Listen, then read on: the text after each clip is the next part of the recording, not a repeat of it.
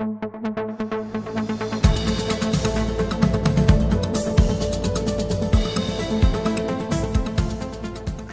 Всем привет! 18 часов в Москве. Это программа «Воздух» на Ходорковский Live. Сегодня эфир для вас впервые проведу я. Меня зовут Кирилл Седов. И сразу к новостям и событиям. Госкомпании РЖД, АвтоВАЗ, Роскосмос и Аэрофлот просят власти субсидировать их кредиты. Об этом пишет РБК.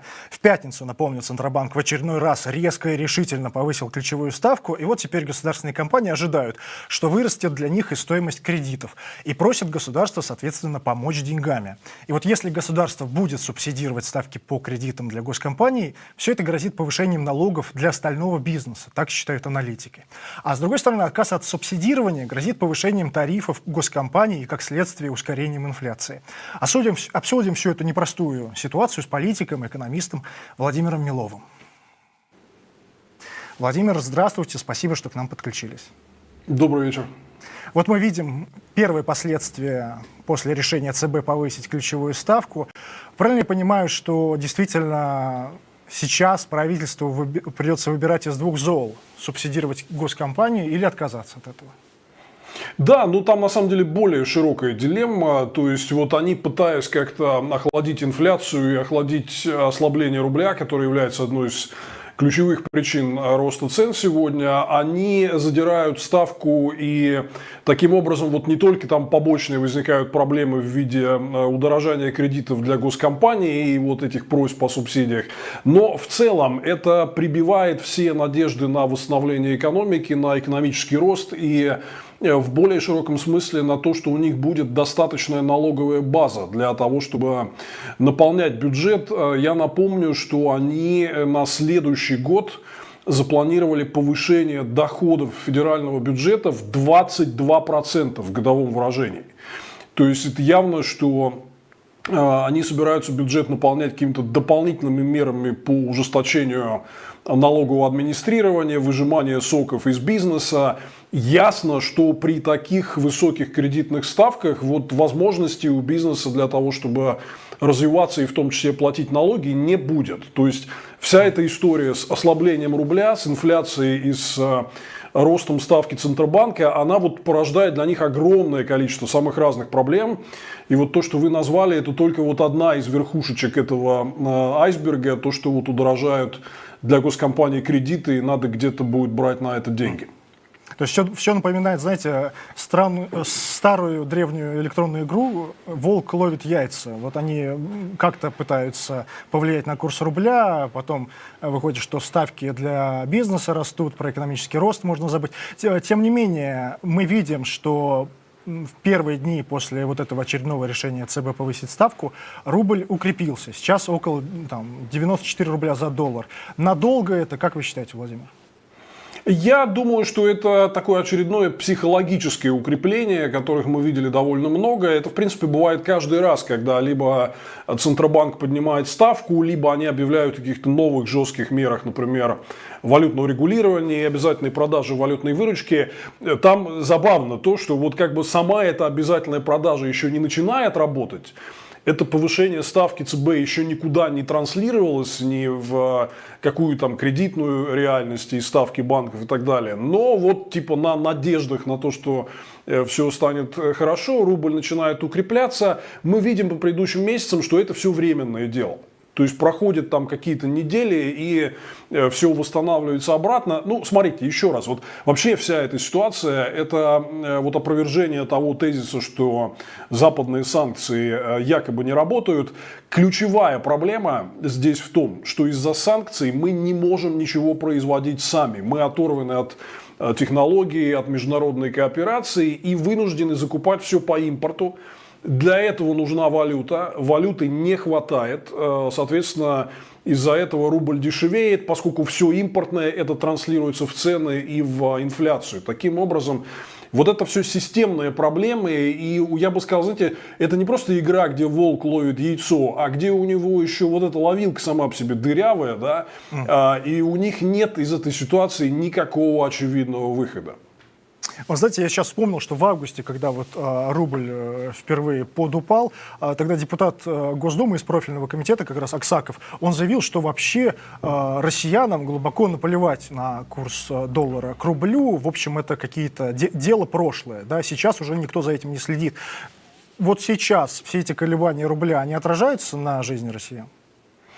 Вы знаете, во-первых, вот, э, конечно, отражаются, потому что это ключевой фактор э, роста цен. И об этом, собственно, говорила и Набиулина, когда вот давала пресс-конференцию по ставке. Но я вот, знаете, что наблюдаю? Очень интересный феномен. И вы, возможно, его тоже видели вот при вашем вещании. Там вы читаете зрительские комментарии, чувствуете количество просмотров для людей вот как раз вот этот курс, э, он является каким-то неформальным индикатором.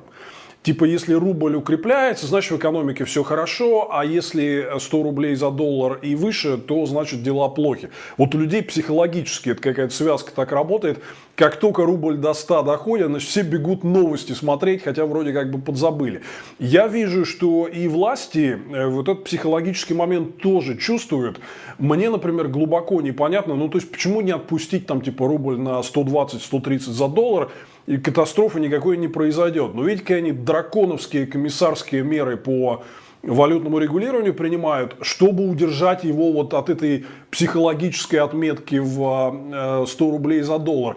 Что бы там ни говорил Аксаков, они понимают важность вот того, как россияне в целом воспринимают на уровне э, психологии вот все эти события, да, что раз, значит, рубль пробивает такие отметки, значит, у нас в экономике что-то нехорошо. Вот они пытаются выстроить такую э, систему зрительного обмана своими действиями. Э, Владимир, вы упомянули Набиулину, поэтому спрошу, в августе, э, если помните, Орешкин и, по-моему, даже пропагандисты, в том числе Владимир Соловьев, они критиковали Центробанк и лично Эльвиру Набиулину за слишком мягкую, по их мнению, денежно-кредитную политику. Вот сейчас последнее решение, вот эти четыре подряд э, решения повысить ставку, э, как вы считаете, это такой проигрыш в аппаратной борьбе Эльвиры Набиулиной? Или это действительно ее решение? Вы знаете, я думаю, что это ее решение, поддержанное Путиным, потому что она, я это помню еще, это, в принципе, было 20 лет назад, да, она очень четко умеет эксплуатировать вот эти страхи Путина перед э, тотальным макроэкономическим кризисом. Путин очень хорошо помнит, как это было. Он сам тогда в региональном правительстве работал в начале 90-х. И у него-то не хватает вот этой всей экономической соображалки. И он верит макроэкономистам, вот таким ястребом э, экономии и жесткой денежной политики типа Силуанова и Набиулиной, потому что они ему говорят, что Окей, Владимир Владимирович, мы можем ослабить э, денежную политику, можем печатать деньги, можем там дать их экономике и так далее, но тогда все пойдет в разнос, вот как было в 92 году, и вы уже никто не сможет это дело остановить. Да? Вот они его пугают вот этим, эксплуатируют его такой первородный страх. И я думаю, у Путина есть вот эта внутренняя память, как это на самом деле было. И он, он слушает, значит, раз эти яйцеголовые что-то такое говорят, значит, э, надо их слушать. Потому что на самом деле я уверен, что он сам хочет например, тратить больше денег на всякие разные цели, увеличить дефицит. Он сам хотел бы видеть более низкие ставки у Центробанка. Но он помнит все эти вещи, которые были 30 лет назад, боится этого, и вот Набиулиной на него удается эффективно так вот психологически воздействовать. Это Владимир Милов в эфире Ходорковский лайф. Нас уже почти 3000 человек смотрят. Поставьте, пожалуйста, лайки нашей трансляции, чтобы увеличить нашу аудиторию. Это для нас очень важно. Э, Владимир, э, с вами хотел обсудить э, национализацию или приватизацию 2.0, как ее называют. Вот тут глава компании «Карлсберг» заявил, что Россия украла бизнес у компании в стране. Власти России сегодня в ответ заверили, что ничего они не крали, а это просто, они просто передали компанию во время временное владение Росимуществу. И, тем не менее, кажется, впервые западная компания, которая лишилась после войны бизнеса в России, назвала вещи своими именами. Как вам кажется, с чем связана вот эта смена риторики, к чему она может привести? Ну, вряд ли она к чему-то приведет. А, я думаю, смена связана с тем, что а, вот представители Карлсберга, они просто понимают, что этот актив им не вернуть терять им, в общем-то, уже нечего. И единственное... А, вообще, все вот э, компании западные, которые у них остались активы в России, и вот они или уже столкнулись с изъятием, или находятся под таким риском, они, в принципе, все уже зарезервировали себе на балансах убытки под списание этих российских активов. То есть в практическом плане это как бы ничего не меняет. Но я думаю, что вот будут те, кто будет прямо называть вещи своими именами и пытаться действовать в какой-то международной юридической плоскости. Не знаю, насколько успешно, э, чтобы как-то значит, добиться возмещения всего этого через э, международные суды. Ну, то есть вот Карлсберг выбрала такую линию. Есть другие компании, которые ведут себя более мягко. Например, те же Danone французская или вот энергетические компании Uniper и Fortum, у которых забрали активы чуть раньше весной, да, посмотрим, вести себя все будут по-разному, но мне кажется, что вот по факту ситуация такова, что те, кто остался владеть активами России, их уже не выпустят. Вот им сейчас уже говорят, что и валюту не дадут вывести, даже если они что-то даже со скидкой продадут там и так далее. Да? И, скорее всего, продолжат дальше изымать. Поэтому фактически я вот вижу глобально, что в своей отчетности эти западные инвесторы, если уже не списали российские активы на убытки, то резервируют под э, такое списание большие многомиллиардные суммы на своих балансах. Так что фактически считайте, что вот эта национализация, ну она вот э, произошла по факту, осталось только подпись на бумажке поставить. Да, ну вот, в общем, окно возможностей для выхода западных компаний из России, видимо, закрылось, да?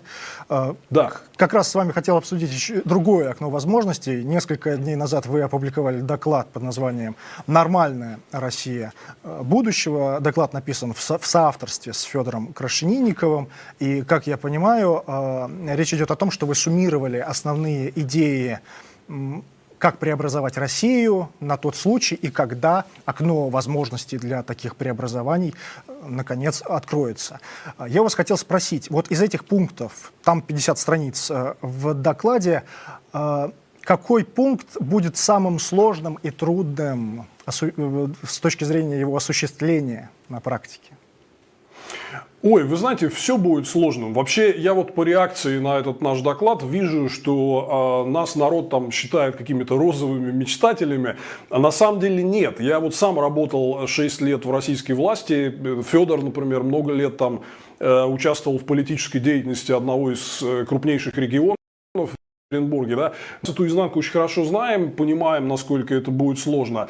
Знаете, вот э, мне кажется, э, самое главное, это вот заставить людей поверить в то, что это все возможно, чтобы это задвигалось. Вот я у себя на э, канале э, делал такой исторический цикл про 90-е годы, какие они на самом деле были, они вот, как рассказывают пропаганда. И одна из вещей, о которых я говорю, что как только э, у нас начались реформы и открылись границы, из нашей страны, к сожалению, э, уехали миллионы людей. Э, это вот были самые талантливые, самые образованные, самые конкурентоспособные люди уехали там в Германию, в Израиль, в Штаты, то куда, да? Вот мне кажется, если бы они остались и не уезжали, и реформы 90-х, политические, поспешнее, они потребовали нормальной демократии, Э, конкуренции, разделения властей и, э, и прочее. Да? Поэтому мне кажется, самое сложное, это там не то, что надо сделать. Мы, мы все сделаем. Мы, в принципе, умеем все это готовить. Уже, у нас уже огромный опыт накоплен, много шишек набито и ошибок наделано. Да? То есть мы примерно знаем, что делать. Самое важное э, – это заставить людей поверить в то, что в России что-то возможно, что в нее надо возвращаться, что вот в эти процессы демократического управления надо включаться, что все это будет не хуже, чем в других странах. Потому что, знаете, вот без людей э, это все не заработает. На бумаге это можно, в принципе, нарисовать красиво. Понимаю. Да, Понимаю. но один из выводов, например, из 90-х это и начало 2000-х, что люди отстранились и как бы не угу. участвовали в процессах. И вот мне кажется, мы оказались там, где мы оказались, вот в основном все-таки из-за этого, а не из-за того, что кто-то что-то там сказал или сделал. Владимир, спасибо вам большое за ваш комментарий. Спасибо, что вышли к нам в эфир. Ждем вас снова. Спасибо. Большое спасибо. Армия обороны Израиля нанесла удар по лагерю беженцев Джибалия на севере города Газа. Израиль нанес новый ракетный удар по лагерю беженцев э, сегодня. طبعا هذه المنطقة بالقرب من مفترق طرانس بالتحديد آه، مفترق أبو طلعت فتلولة مئات المنازل в эфире CNN официальный представитель армии обороны Израиля Ричард Хехт заявил, что целью удара был командир Хамас и инфраструктура боевиков, в том числе тоннели. Он пояснил, что на территории лагеря располагался военный опорный пункт Хамас. Гибель женщин и детей он назвал трагедией войны. Представитель проиранской группировки хуситов Йемена заявил о ракетной атаке по объектам Израиля. События в Израиле прокомментирует для нас и для вас юрист и блогер Марк Фейгин. Да, здравствуйте, меня слышно, да? Слышно, слышно, А, прекрасно. слава богу, слава богу. А то что-то как-то работает все. Так, здра- а- з- Здравствуйте, мое почтение. Спасибо, что к нам Взаимно. сегодня прис- присоединились. Вот эти удары Всегда. Израиля по лагерю беженцев в секторе Газа, как, на ваш взгляд, изменит ли это отношение Запада, мирового сообщества к Израилю и к войне на Ближнем Востоке новой? Ну, смотрите, уже много каких было событий, которые, в общем, сформировали скорее негативные отношения ко всей наземной операции и ко всему, что осуществляет Израиль а, в виде военных действий против Хамас. Ничего здесь уже не поделаешь, информационная кампания Израилем проиграна, но это военных вопросов не снимает. Деваться некуда, Хамас а, остается угрозой для безопасности государства Израиль. К сожалению, издержки в виде гибели мирного населения, они, в общем, сопутствуют этой операции. Вот. Я не думаю, что, во-первых, Израиль откажется от продолжения этой военной операции. Возникает некий эффект привыкания, ну, идут боевые действия и так далее. Опять же, обо всем достоверно судить невозможно. В какой степени там вот гов- говорится о том, что вот удар этот по лагерю в Джабали был э, с целью убийства какого-то из командования Хамас. Так это, не так это. Э, В любом случае пострадали, видимо, мирные граждане, непонятно, ну, гражданское население, сколько погибших, сколько раненых и так далее. Но даже вот я видел заявление Барреля, что он, э, глава внешнего внешнего направления Еврокомиссии, что он, в общем, негативно оценивает и критикует Израиль за э, непомерное использование сил. Но это, повторяю, не влияет на позицию Запада, поддерживающего Израиль в проведении этой операции. Деваться некуда, ее проводят дальше. Все равно в конечном итоге проблему надо решать с Хамасом, поэтому военный ущерб, военные издержки – это то неизбежное, с чем придется столкнуться и мирному населению, и, собственно говоря, международному сообществу. Вот я в подводке своей упомянул о том, что йеменские хуситы присоединились фактически к войне против Израиля. Они наносят удары уже по стране, в том числе вот по городу Эйлат на юге Израиля. А В целом присоединение к Е- Йемена к военным действиям что-то меняет вот в этом балансе сил в этом конфликте? А, Нет, не меняет, потому что это не слишком серьезный, э, не слишком серьезный актив. Некоторые ракеты, кстати, первые, которые хуситы запускали, знаете, сбили по Израилю. э, Саудиты сбили, Саудовская Аравия сбила. Вот. Кстати, хуситы йеменские – это главные враги именно, прежде всего, Саудовской Аравии. Вот. То есть, э, они помимо Израиля мишенью видят и саудовский режим в Риаде. Кстати, они связаны с Ираном и так далее. Нет, это пока ничего не меняет, потому что это все попытка дистанционного воздействия, а с учетом а, авиационной ударной группировки, которая действует американской, но в общем и достаточно эффективных средств ПВО, а, шансов на эффективный удар со стороны хуситов очень невелики. Ну, то есть, как минимум, географически они далеко э, Конечно. располагаются от Израиля. Да? Да, вот э, интересно, кстати, вы сказали про Саудовскую Аравию. То есть над, над их территорией пролетала ракета, и они ее сбили, да? Сбили, да. А, Но они возвращаясь... как бы не очень довольны, что Израиль обнародовал эту информацию, потому что получается, что они защищают Израиль, понимаете? А, Возвращаясь э, к теме поддержки э, Запада, из- из- поддержки, которую Запад оказывает Израилю, э, президент США Джо Байден тут заявил, что наложит вето на законопроект о помощи и поддержке Израилю в том случае, если Палата представителей согласует ее в, ни- в нынешнем виде, и там не будут учитываться интересы Украины. А, И вот здесь, э, мне кажется, вы очень удачный комментатор как раз для этого вопроса. А, Прокомментируйте, пожалуйста, как это, что это заявление означает для Израиля и для Украины? Но это означает, что он ставит в такое положение республиканцев, которые как раз торпедируют вот эту дуальную поддержку и Украины, и Израиля, а сделано это было по предложению администрации Байдена именно с тем, чтобы а, раз за разом вот проваливаемые статьи поддержки Украины, и в том числе республиканцами, э, оказались более защищенными эти статьи и, так сказать, ставятся в зависимость. Потому что республиканцы, для них краеугольным камнем, а, так сказать, принципиальным вопросом является поддержка Израиля, но это традиционно. Да? А, а здесь ставится в зависимость и от поддержки Украины, и эти вопросы, ну, я бы сказал, это такая политическая хитрость, да, которая необходима для того, чтобы а, администрация, исполнительный орган боролась с парламентом, а, с Конгрессом. В данном случае, я думаю, что на такой компромисс пойдут, но, может быть, будут корректировки по суммам поддержки финансовой и другой, ну, и военной, соответственно.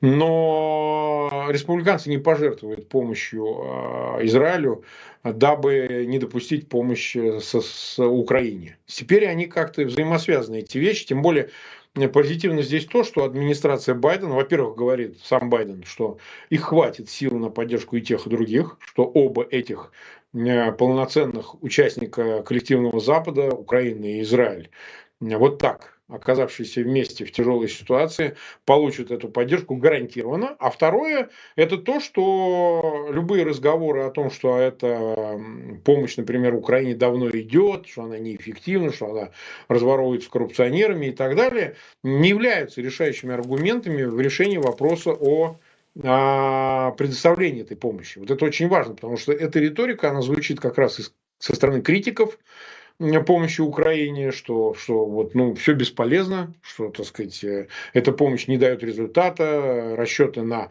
контрнаступление не оправдались. Но, понимаете, тут ведь и враг э, другой по масштабу. Вы меня извините, но Хамас-то не чита России и наоборот. То есть тут все-таки э, война в Восточной Европе другая по масштабу, понимаете? Совершенно невероятная по масштабу, несравнимая с тем, что происходит на Ближнем Востоке.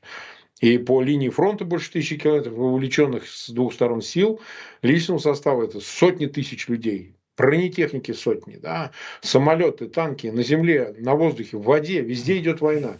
Конечно, так сказать, в Израиле это более локальная, региональная операция, поэтому э, у Вашингтона официального, то есть у Белого дома есть много аргументов, э, почему должна продолжаться эта поддержка. Я бы сказал так. Хочется с вами обсудить сопутствующие события э, этой, этой войны. В Европе, вот здесь вот новость, э, разгромили в Вене еврейское кладбище, ранее в Лондоне разрисовали с, звездами Давида целый квартал, квартал. Похожие события были в Германии. Вот с этой волной антисемитизма почему пока не удается справиться Европе и справиться ли, и как скоро?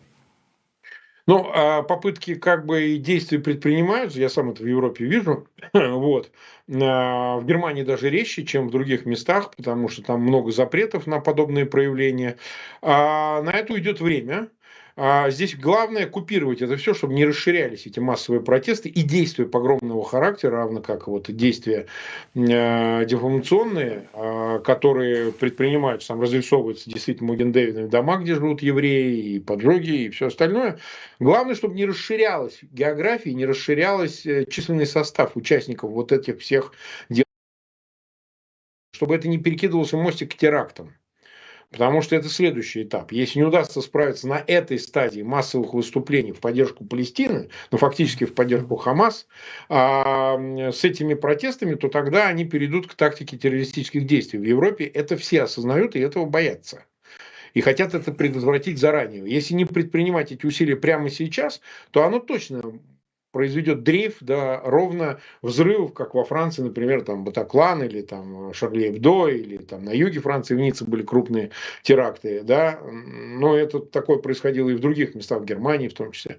Поэтому э, я думаю, что какие-то усилия будут предприняты. Разница между тем, что происходит в России и здесь, и в плюс и минус. Потому что Россия это страна, в общем, по факту тоталитарная, это полицейская диктатура, где очень легко, знаете, там пересажал и все. В Европе не все так просто, не так легко это вот произвести железобетонными такими действиями последовательными. Все-таки это страна права, будь то Франция, будь то любая европейская страна, да, и здесь э, масса ограничителей. и законодательных, и, и принципиальных с точки зрения того, что это все-таки политическая демократия. Но я думаю, что, что ресурсы для того, чтобы это все купировать, они есть. Может быть, не в стопроцентной степени, но наказывать, задерживать, ловить, предупреждать это все полицейских сил хватит. И в Германии, и во Франции, где это все имеет место, и в Австрии там, и так далее. Вопрос воли и решимости, понимаете? Если будет жесткая, неуклонная такая, знаете, воля, подавят эти протесты. Я вот во Франции помню желтые жилеты. Что только не творили. А потом их, знаете, кого посадили, кого, значит, пощемили. И как бы их и нет. Вот. Это, кстати, еще раз свидетельствует об искусственности всех этих процессов, потому что в это вкладываются посторонние сторонние ресурсы, это и манипулируется, инспирируется и так далее. То есть э, я думаю, что и с протестами за счет Палестины тут тоже не все так просто. Вот. Есть интересанты от Катара до Турции, от э, Ирана до э, коспонсоров Хамас, которые могут благодаря там, технологиям, деньгам, всему остальному поддерживать нужный градус. Я думаю, что это понимают и в официальных присутственных местах. Во всяком случае, мое общение с некоторыми чиновниками, официальными лицами свидетельствует о том, что они это осознают опасность. Посмотрим, как э, скоро уляжется эта волна антисемитизма в Евросоюзе. Макс, спасибо вам за ваше время. Да. Спасибо, Нет, что присоединились. Пожалуйста. Спасибо. Всего доброго. Более двух третей россиян 70% поддержали бы решение Путина, либо он вот на этой неделе решил прекратить военный конфликт с Украиной. Определенно против выступили бы только 12%, еще 9% скорее против. Это показал опрос Левада-центра. Однако, если бы Путин решил прекратить конфликт при условии возвращения присоединенных территорий, то поддержали бы его действия только 18% россиян. Однозначно против такого решения выступили бы 38% и еще 19% скорее против. Разберем все эти сложные цифры отечественной социологии с главредом новой газеты «Европа» Кириллом Мартыновым. Кирилл, здравствуйте. Спасибо, что вышли к нам, нашли время. Добрый вечер. А, ну вот э, к опросу Левада-центр стал уже общим местом в таких случаях говорить, что в условиях войны любые социологические опросы на территории России, они не репрезентативны. Насколько это актуально для вот этого свежего опроса Левады? Верите ли вы его результатам? Я думаю, что граждане России, безусловно, с большой настороженностью относятся к опросам любых социологов, предполагая, что это чиновники в первую очередь. И в этом смысле мы должны с настороженностью относиться к любым данным э, социологии. При этом мы э, в этих же условиях можем э, видеть некоторую тенденцию, которая явно заключается в том, что количество людей, которые активно поддерживают войну и считают, что ее нужно вести там до некого победного конца, это количество людей снижается. Мне кажется, что это очень э, хороший признак. Я рад был ознакомиться с э, нынешними, с нынешними результатами опроса Левады. Мне представляется это довольно типично, когда вот мы знаем, что там, когда начиналась Первая мировая война, большая часть граждан разных стран – они были в полном восторге от своего собственного национального величества, величия, да, но чем больше эта война длилась, тем меньше становилась поддержка, тем больше люди уставали от войны, тем больше находилось людей, которые не видели для себя какого-то смысла в этой войне. И сейчас, мне кажется, Российская Федерация оказалась в той же самой ситуации. А большинство граждан Российской Федерации начинает от войны уставать. Это хороший признак. Косвенно мы можем подтвердить эти данные а, через эм, тот, э, по всей видимости, тот э, проект э, президентской, ну, так называемой избирательной кампании, которую, которую сейчас будет предложена Путину. А, мы видим, что Путин гораздо менее активно сейчас выступает по поводу своих планов вести войну до какого-то победного конца вечную войну, по крайней мере, когда он говорит с внутренней аудиторией. Путин снова превращается в человека, который опять говорит про социальные льготы, про свое раздаточное государство, когда бюджетникам э, там время от времени подкидывают им деньжат. А, а война постепенно, по крайней мере, вот на ближайшие месяцы, мне кажется, уходит из официальной риторики властей на а, второй, второй план. Тот факт, что а, по опросу Левады большая часть людей не готова ну, там, отдавать захваченные территории. Мне кажется, это тоже совершенно не, не удивительно. Это как раз указывает на то, что люди считают, что а, ну, во-первых, часть людей в России считает, что все это произошло в результате некоторой там так называемой исторической справедливости. Но и самое главное, что а, для отвечать на вопрос о том, а, что делать с оккупированными территориями, как раз очень опасно. Но там две трети людей, которые выступают за мирные переговоры, это очень хороший знак для конца второго года войны. Вот вы сказали, Кирилл, что Владимир Путин Э, перед выборами решил переключить, сместить вот акцент внимания на э, социальные нужды, на раздачу денег бюджетникам, льготы всевозможные. Но с другой стороны, мы же знаем, что это его любимый конек перед выборами, что вроде бы ничего не поменялось. Просто он знает, что это эффективно, это сработало э, в тот раз, много раз, это сработает и сейчас. Может быть, ничего не изменилось? С одной стороны, вы правы, с другой стороны, мы знаем, что в течение по первых полутора лет после аннексии Крыма Путин был в полном восторге от этого самого крымского большинства, и тогда разговоров было еще и на второй год, да, после, после аннексии разговоры шли исключительно о том, что Россия снова великая держава. Это продолжалось несколько лет. Сейчас э, запала на то, чтобы всем предлагать войну в качестве предвыборной повестки, ее, это, этого запала просто нету. И мне кажется очевидно, что да, Путину ну, нужен этот акт э, народной любви весной следующего года, и его советникам администрации президента, как мне представляется, очевидно, что вызывать народную любовь войной не получится. Это тоже очень хороший признак. Другое дело, что когда мы доживем до перевыборов а, Путина, и он увидит, что его все очень поддерживают, он может решить, это уже будет его в том числе личное решение, он может решить, что все-таки люди хотят продолжения войны, потому что не зря же они его не зря же они его поддержали. Но вот эта социология, и мы знаем, что в Кремле есть а, закрытые социологические опросы, они, безусловно, у, по крайней мере, советников Путина на столах сейчас лежат, и идея о том, что как бы вообще концепция вечной войны плохо продается российским гражданам, мне кажется, она сейчас очевидна всем. Э, вы знаете, когда мы э, с коллегами обсуждаем с кем-то в эфире тему выборов, э, вот этих электоральных мероприятий, так называемых, марта 2024 года, очень многие э, зрители, слушатели пишут в комментариях, что вот все равно же на эти выборы ничто не может повлиять. А действительно, в администрации президента, насколько они обеспокоены реальными выборами, точнее, реальным рейтингом Путина э, к марту 2024 года. Меняет ли это что-то для них? Вы очень хорошо назвали электоральные мероприятия. Я теперь тоже буду этот термин использовать. Мне раньше не попадался. Точно описывает да, происходящее.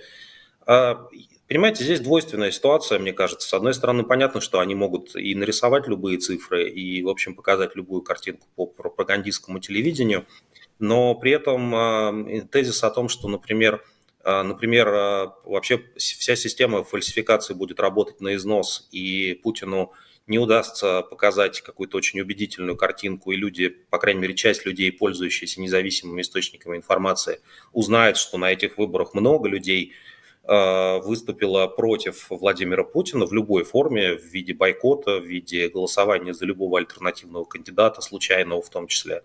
А, это будет достаточно серьезная, серьезная эм, такая демонстрация, ну, в общем, того, что многим людям, миллионам людей, может быть, даже десяткам миллионов, миллионов людей в России, ясно, что Владимир Путин завел а, страну в тупик. Администрация президента очень обеспокоена тем, чтобы показать, что на самом деле все хорошо, все под контролем, и никаких проблем нету, а те, которые есть, они решаются в рамках действующей власти. И сейчас они, я думаю, выбирают, у них очень сложный выбор – нужно ли, в принципе, на эти выборы допускать хоть какого-то, хоть подобие какого-то альтернативного кандидата, как это было в предыдущей избирательной кампании, ну, например, в рамках э, вот избирательной кампании Ксении Собчак. Потому что все-таки, с одной стороны, да, это будет лояльный подконтрольный кандидат, а с другой стороны, появление такого кандидата, а, который что-то будет говорить про мир, это будет уже некоторое серьезное, серьезное испытание всей системе диктатуры, выстроенной за последние годы. Ну, видите, какое, какое-то движение действительно есть, и, может быть, как раз э, Явлинский тут недавно в Кремль как раз именно это и, ходил обсуждать. Э, нас смотрит больше 4 тысяч человек. Э, поставьте, пожалуйста, лайк Кириллу Мартынову, поставьте, пожалуйста, лайк нам, тоже. Это все помогает нашей работе. Кирилл, спасибо, что вышли к нам, спасибо за уделенное время и ваш обнадеживающий комментарий. Спасибо. И к, след- к следующей теме. А, Переходим. А на, на этом и все, да. На этом, на этом, на этом тем, темы нашей, нашей сегодняшней программы э, завершены. Меня зовут Кирилл Седов. Это был мой дебют. Поддержите меня, если хотите, лайком. Если хотите, напишите, прокомментируйте. А, Увидимся. Пока. Берегите себя.